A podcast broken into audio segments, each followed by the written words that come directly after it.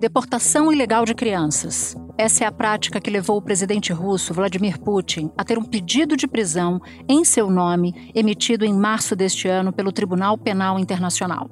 Os juízes avaliaram que há motivos razoáveis para acreditar que eles são responsáveis pela deportação ilegal de crianças e pela transferência ilegal de pessoas da Ucrânia para a Rússia. Quase 6 meses depois, ignorando evidências de crimes de guerra enfileiradas sobre o chefe russo, Lula declarou a um canal indiano que o mandado de prisão não seria cumprido caso Putin viesse ao Brasil para o G20 no ano que vem. Na sequência, vieram mais declarações, no mínimo confusas. Não sei se a justiça brasileira vai prender. Isso que decide a justiça não é o governo nem o parlamento, é a justiça que vai decidir. Inclusive, quero estudar muito essa questão desse tribunal penal, porque os Estados Unidos não é signatário dele. A Rússia não é signatário dele. Por que nós somos inferiores e temos que aceitar uma coisa? Sabe? Então, é um absurdo. São os países emergentes signatários de umas coisas que prejudicam eles mesmos. Depois de 2 mandatos completos como presidente e de ter atuado para que uma juíza brasileira integrasse a primeira composição da corte, Lula disse sequer saber da existência do tribunal. Eu só quero saber, e isso só me apareceu agora, eu nem sabia da existência desse tribunal. Eu quero saber o que é a grandeza que fez o Brasil tomar essa decisão de ser signatário. Só isso que eu quero saber. E mais. Apesar de a adesão ao tribunal estar em cláusula pétrea da Constituição, as falas de Lula engrossaram o coro de vozes que questionam a existência e os objetivos da corte, dedicada a investigar os crimes mais graves na comunidade internacional. Genocídio, crimes de guerra, crimes contra a humanidade e crimes de agressão. Se potências grandes não integram o TPI, não assinaram, não ratificaram, se retiraram, como a Rússia, isso é um problema delas e elas devem ter vergonha por causa disso, porque é civilizatória a existência desse tribunal. A posição dos Estados Unidos, que se quer muitas vezes como xerife do mundo, é absolutamente indefensável. Indefensável se se quer um mundo mais civilizado. O tribunal é uma medida, insisto, civilizatória. Da redação do G1, eu sou Natuza Nery e o assunto hoje é O Brasil e o Tribunal Penal Internacional.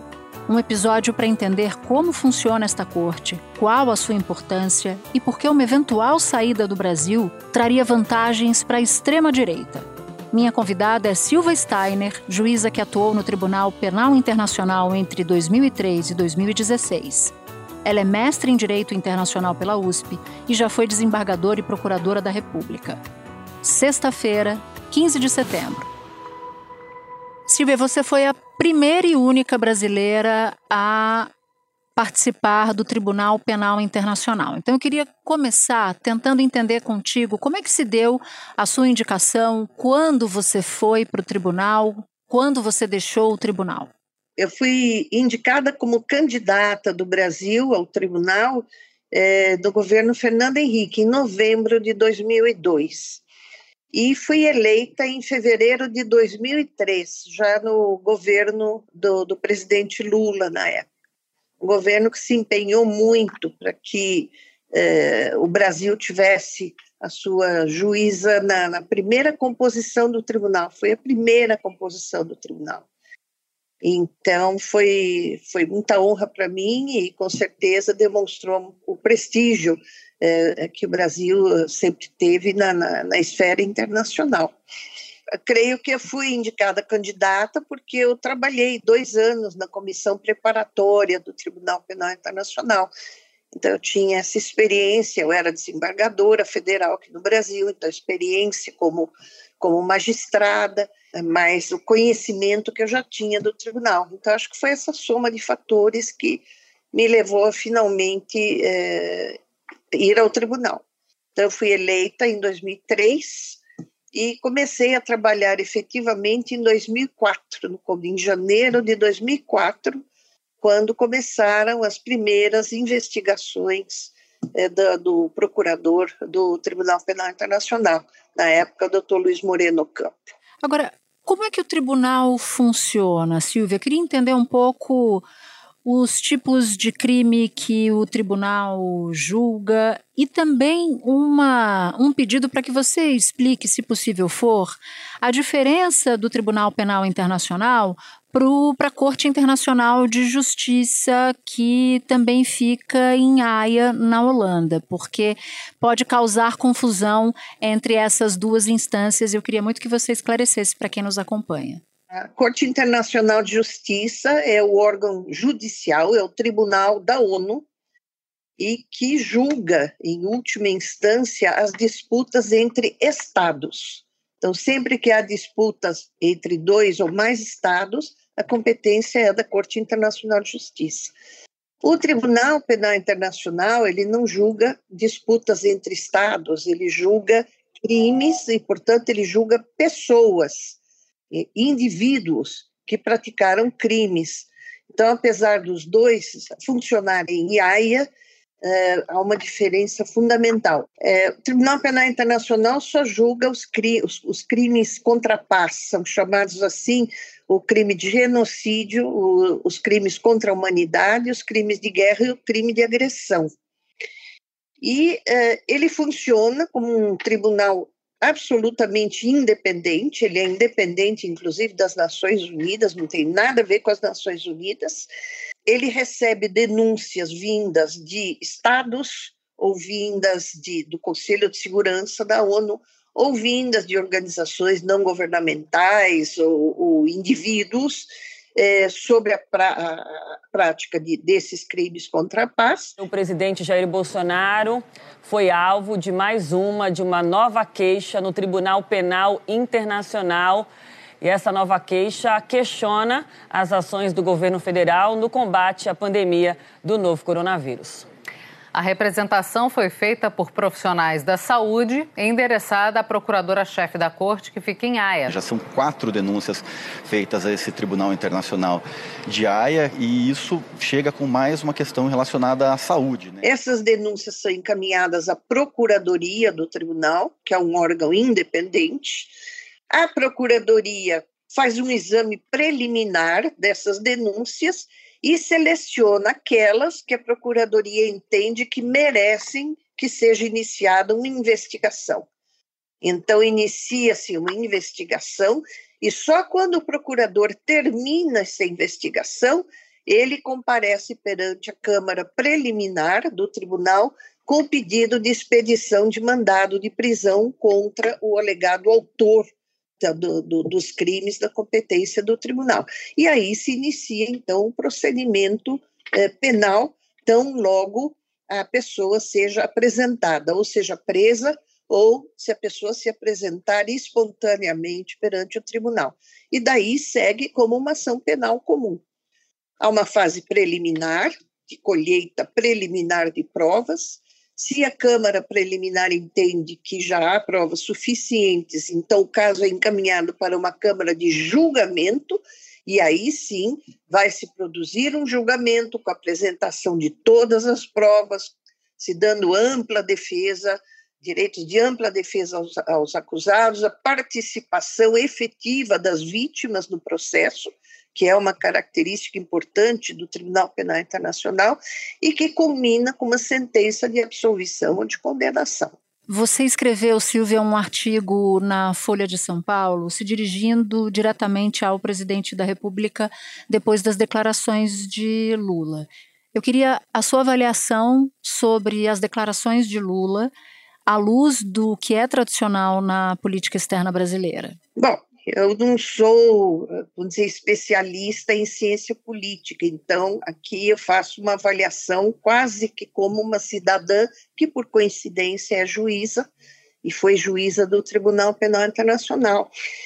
A primeira fala do presidente Lula eu atribuí muito mais a um comentário feito no meio de uma pergunta feita por jornalistas em que a pessoa responde um pouco sem pensar. Afinal, o Estatuto de Roma foi ratificado pelo Brasil há 20 anos, mais de 20 anos, e às vezes essas coisas se perdem na memória. Eu confesso que me preocupou um pouco mais o segmento que foi dado nessas declarações pelo ministro da Justiça. O Tribunal Penal Internacional foi incorporado ao direito brasileiro, contudo, muitos países do mundo, inclusive os mais poderosos do planeta, não o fizeram. Então, o que o presidente Lula alertou corretamente, é que há um desbalanceamento em que alguns países aderiram à jurisdição do Tribunal Penal Internacional e outros não, como os Estados Unidos, a China e outros países importantes no mundo. Esse sim, que como juiz federal, vamos dizer que foi, durante muitos anos, deveria saber que desde 2005 a submissão do Brasil ao Tribunal Penal Internacional é cláusula constitucional, é cláusula pétrea, não pode ser alterada nem por emenda constitucional. E vamos dizer, como uma ex-juíza do tribunal e que tem realmente acha que esse tribunal é uma conquista da humanidade, esse tipo de atitudes me preocupam. Eu acho que era de se esperar do governo anterior, como também era de se esperar de alguns governos anteriores dos Estados Unidos. Por quê? Sempre tiveram uma rejeição figadal pelo Tribunal Penal Internacional. Mas um governo progressista e os governos, vamos dizer, da grande maioria dos estados democráticos da atualidade, eles veem o Tribunal Penal Internacional como um avanço. É um instrumento a mais na luta contra a impunidade das violações massivas de direitos fundamentais. Então, um governo progressista, um governo democrata, não tem por que rejeitar a submissão ao Tribunal Penal Internacional. Nós somos um país privilegiado, nós não temos aqui conflitos armados, nós não somos um país que costuma intervir militarmente em outros países, então nós não temos por que temer o Tribunal Penal Internacional. Então eu acho que o discurso do presidente foi um discurso um pouco, usar um adjetivo desastrado, digamos assim. O próprio Lula, em abril deste ano, portanto já presidente da República, disse que não estava longe o momento em que Bolsonaro seria condenado por um tribunal internacional. Então ele está se contradizendo em relação ao que disse há muito pouco tempo atrás. Agora, preocupante, sim, a continuação dada pelo ministro da Justiça. Isso sugere que em algum momento a diplomacia brasileira pode rever essa adesão a esse acordo, uma vez que não houve essa igualdade entre as nações na aplicação desse instrumento. É um alerta que o presidente fez. É claro que a diplomacia brasileira vai saber avaliar isso em outro momento. Espera um pouquinho que eu já volto para continuar minha conversa com a Sylvia. Cliente Nubank Ultravioleta tem saldo compartilhado para dividir as contas da casa com a sua família. Conheça Nubank Ultravioleta, como deveria ser.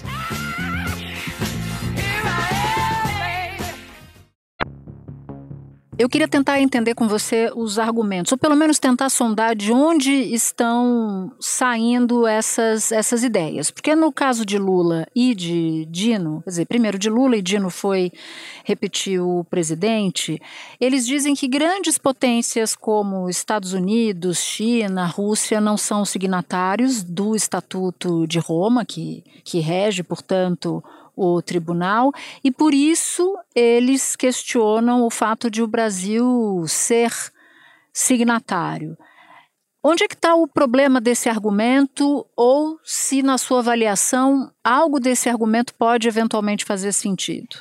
Bom, na minha modestíssima opinião, não faz sentido nenhum. Os Estados Unidos, por exemplo, nunca ratificaram nenhum dos tratados de direitos humanos, nem a Convenção Americana de Direitos Humanos. É da cultura dos americanos não se submeter a tratados internacionais de direitos humanos, da cultura deles. A China, até onde eu saiba, tem trabalhado muito internamente para promover as reformas legislativas necessárias para que ela possa ratificar. Essa é a informação que eu tenho.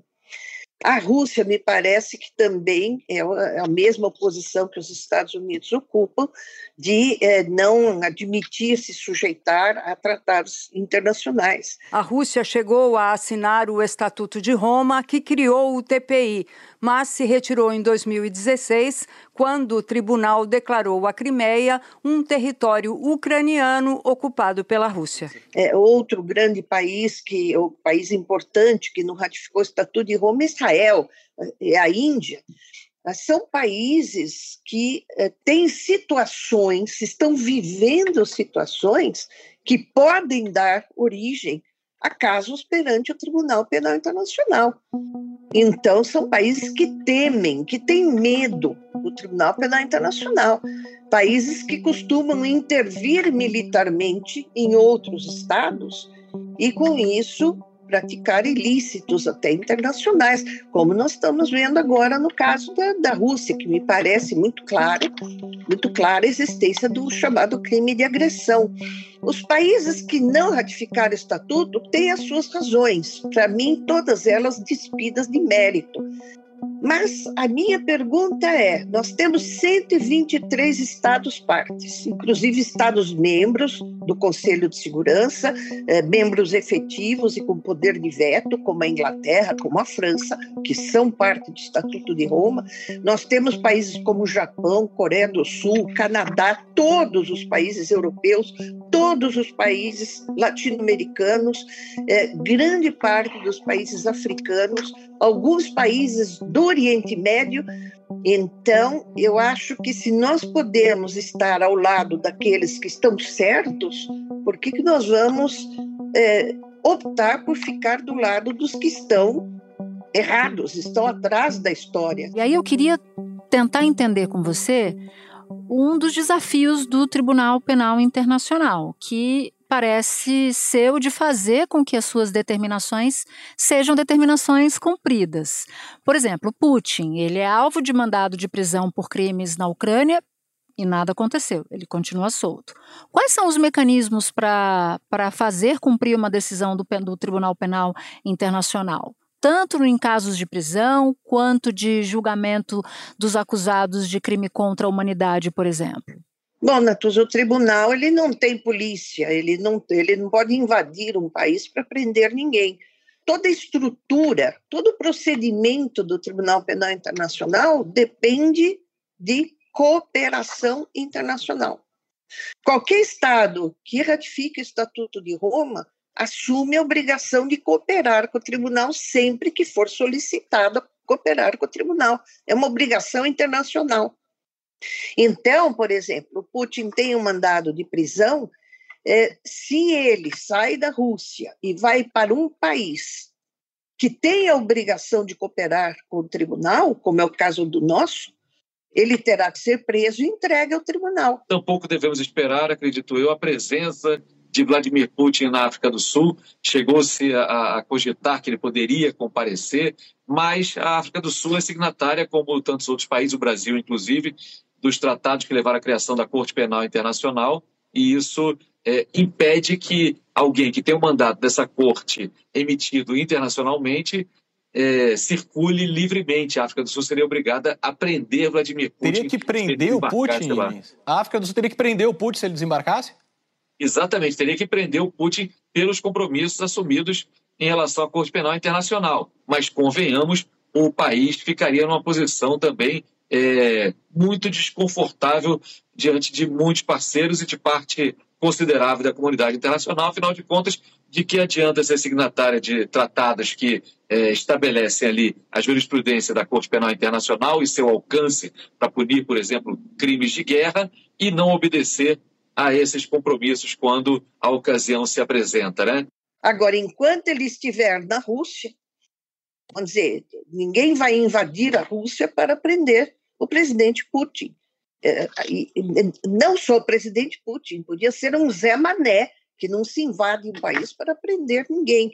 Eu queria tentar entender com você por que algumas nações africanas reclamam do tratamento que recebem do Tribunal Penal Internacional, porque alguns líderes dizem que o tribunal mira africanos de forma injusta, ou miraria africanos de forma injusta, o que afetaria a soberania dos países do continente. Queria entender um pouco dessa história. Tem fundamento no que eles dizem ou não? Absolutamente não, Natuza. Isso é uma...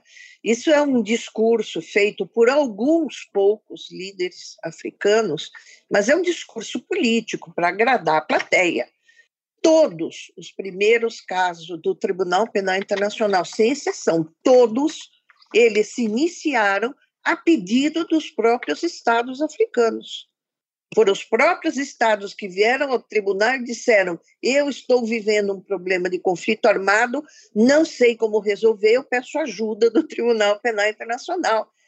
Então, isso de que o tribunal, no começo, perseguia os países africanos, isso é discurso político para agradar o eleitorado, mas não tem absolutamente nenhum fundamento. O Tribunal Penal Internacional, ele, como todo tribunal penal, ele tem o seu caráter punitivo. Ele existe para acabar com a impunidade daqueles que praticam os crimes mais graves. Mas ele tem também o seu caráter reparativo. Ele é um tribunal voltado ao interesse das vítimas. Então, ele é um tribunal que tem um olhar muito importante para as vítimas e um olhar que nunca foi dado às vítimas, muito menos às vítimas africanas. E o mundo ocidental nunca deu a menor importância, como se o fato de eles se matarem uns aos outros não fizesse diferença, não nos afeta. Então, é o contrário, o tribunal veio um pouco para quebrar com isso também. Não é para perseguir líder africano, mas para buscar representação e reparação para as vítimas. O que acontece quando um país que é signatário não cumpre uma ordem do Tribunal Penal Internacional? Nada? Bom, isso aconteceu algumas vezes, em algumas ocasiões, em relação aos mandados de prisão contra o presidente Al-Bashir, do Sudão, pelo genocídio de Darfur. Alguns países orientados por seus juristas, eles dão alcance à ideia de soberania que o direito internacional moderno já não protege, que é a prática de crimes internacionais. Então, eles entenderam que não podem prender o presidente em exercício.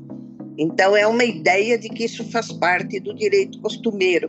Não, não faz parte do direito costumeiro em relação aos crimes internacionais e em relação aos países que receberam Al-Bashir e não o prenderam, o procedimento é da Câmara, do Tribunal, ou uma Câmara preliminar ou Câmara de julgamento.